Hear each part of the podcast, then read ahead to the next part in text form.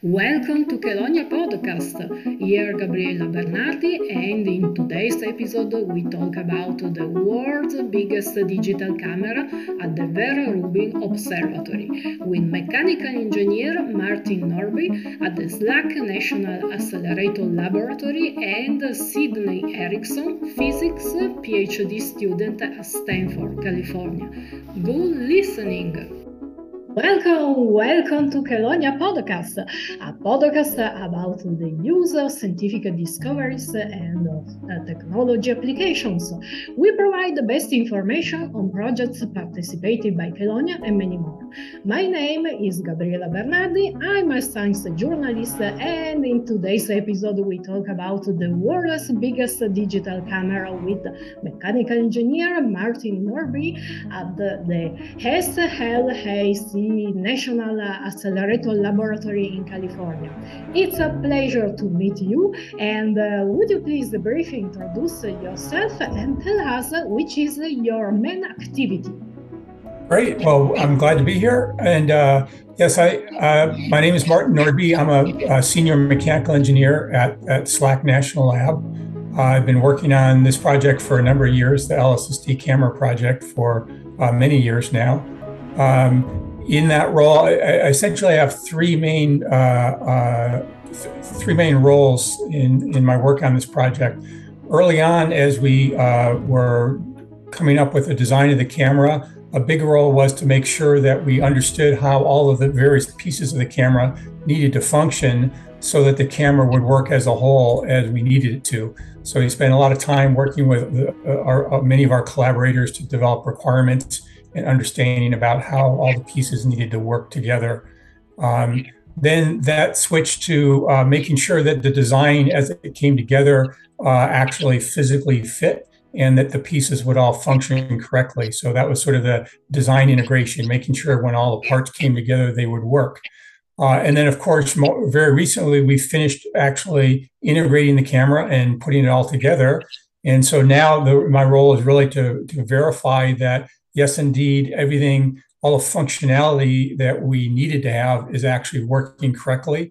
And then also, as as we identify issues or problems or things needing work, uh, then I, I you know, work to troubleshoot that with others and resolve the whatever the particular problem may be. So that's that's been over the course of the of the development of the of the project. It has a long history in particle physics research. How it happened that he was selected to assemble the 3000 megapixels LSST camera for the future Vera Rubin Observatory? Yes, no, that's a great question.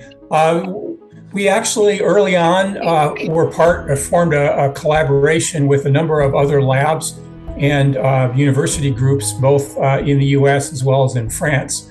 Um, and so we put together a proposal, um, and that was actually evaluated by a sort of na- nationwide uh, community um, and, and as, as, part of a ranking to understand, uh, try to determine where the best bang for the buck would be in terms of using.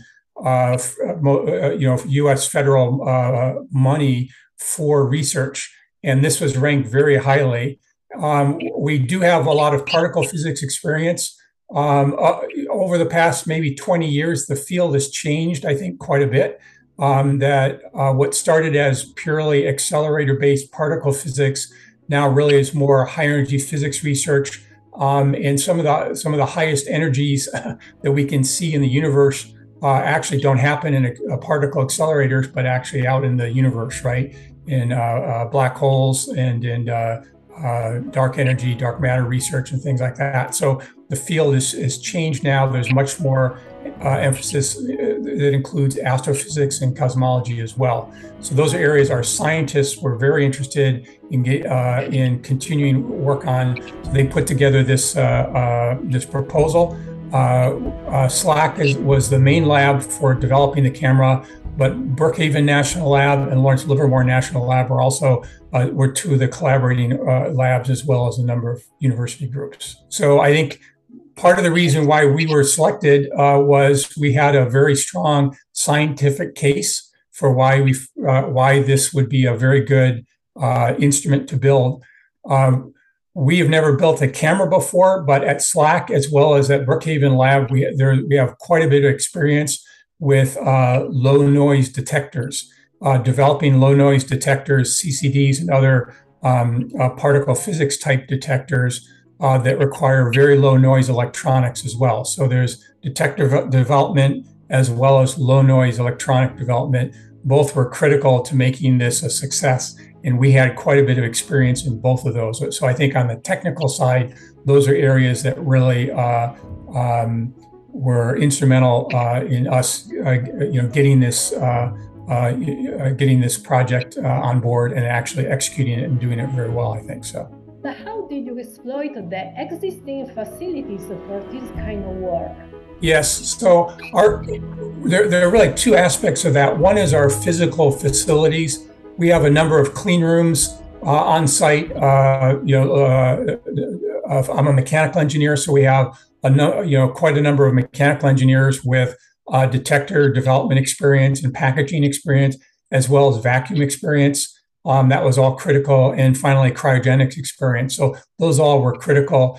Um, we also have quite a bit of uh, personnel with uh, uh, experience, like I, mentioned, low noise electronics and, and detector development. Those are both critical, uh, as well as uh, mechanical engineering teams that um, were familiar with and comfortable with working in a very multidisciplinary area that was really required uh, and working closely with our electrical engineers and software engineers as well. So. Does the camera assembly work, and which are the, uh, the main difficulties?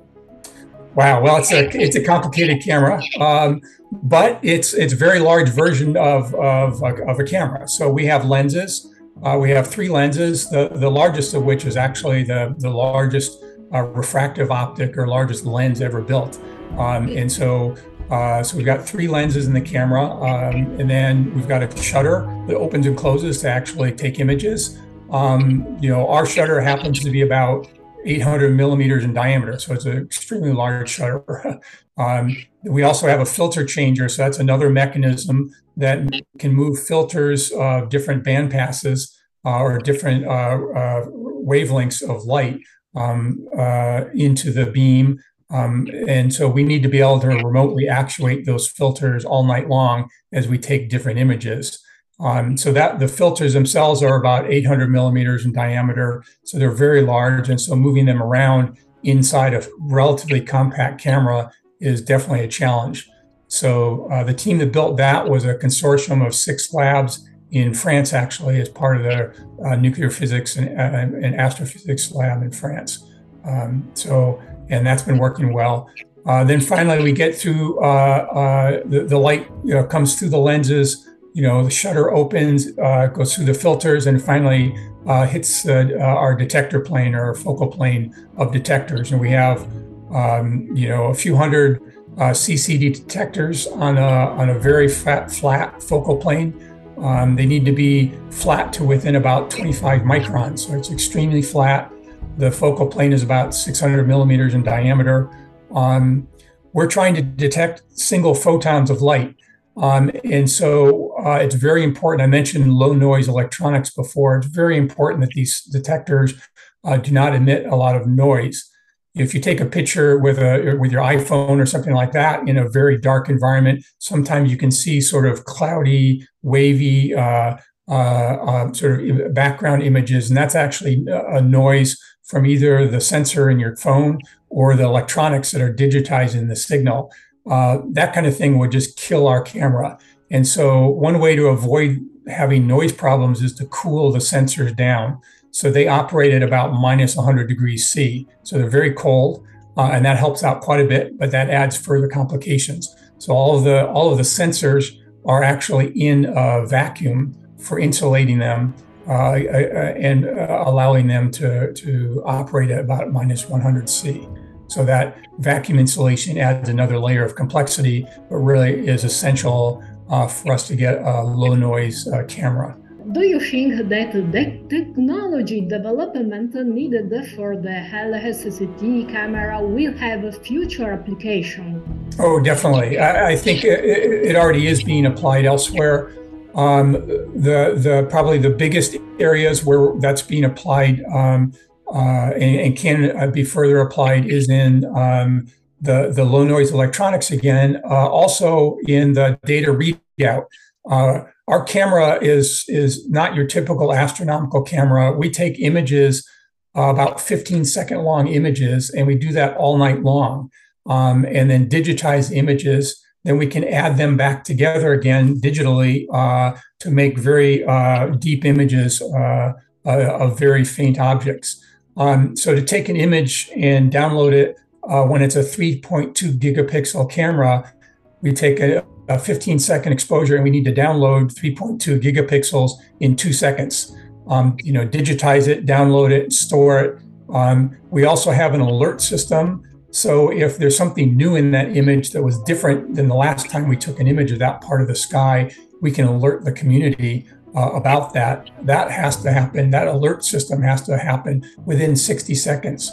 So our data processing uh, for this is just uh, a considerable, uh, both the data handling at the front end as well as on the back end, managing the, you know, we'll have petabytes of data eventually um, so we have quite a bit of data management uh, system as well. Um, the system we ha- have developed at SLAC for um, uh, for data for handling the data, pulling it down off the CCDs is actually being used. A very similar system being used on an upgrade of uh, one of the Atlas detectors um, at CERN. Um, so that's that's an example of a synergy that we have uh, working on a, a, more conventional particle physics detector at CERN, and upgrade to that uh, one, one, one subsystem of that, and we can use it here as well. So those are a few applications that uh, that we see r- right off the bat. So. Good. And now, um, last question: uh, What do you like best about working at SLAC? Oh wow! Okay. There are a few things. Uh, a few, a few things. One is uh, probably the biggest one is that we have uh, new detector projects all the time. Uh, this is a great example of a, it's a camera, but really it's it's an instrument that detects light. Um, uh, I've had the opportunity to work on a number of different detector projects in the um, in the this is in the visible light spectrum, also in the gamma ray spectrum, X-ray spectrum. So a number of different detector types. Uh, each one, the technologies are are unique, but there are also similarities. So that provides uh, new challenges um, and and much of it is is if not cutting edge, then very uh, uh, technically difficult and challenging. So that's uh, uh th- those kind of challenging projects I find really exhilarating. Uh, working uh, with a number of other people who also are you know love to work on projects that are are important, advance the field, not just the engineering side of it, but more importantly the science side of it, and really advance our understanding about how the how the universe works and uh, I find that really uh, fascinating and uh, uh, fun to work on, basically. So. Thank you. Thank you so much, Martin Nordby, for joining us today at this podcast. Great. Thanks very much. All right. Bye bye. And now we are with Sydney Erickson, physics PhD student at Stanford, California. It's a pleasure to meet you. And would you please briefly introduce yourself? Yeah, thank you so much for having me. Um, so, yeah, like you said, I'm a physics PhD student at Stanford, and my research work at Stanford is dedicated to preparing for all of the new data that's going to come from the Vera Rubin telescope. Um, and within uh, this, you know, ginormous scientific project, I'm specifically focused on working in cosmology. And so I'm part of the Dark Energy Science Collaboration, which is a group of scientists that are coordinating efforts to use the data uh, from the LSST survey um, to put the best constraints on cosmology yet.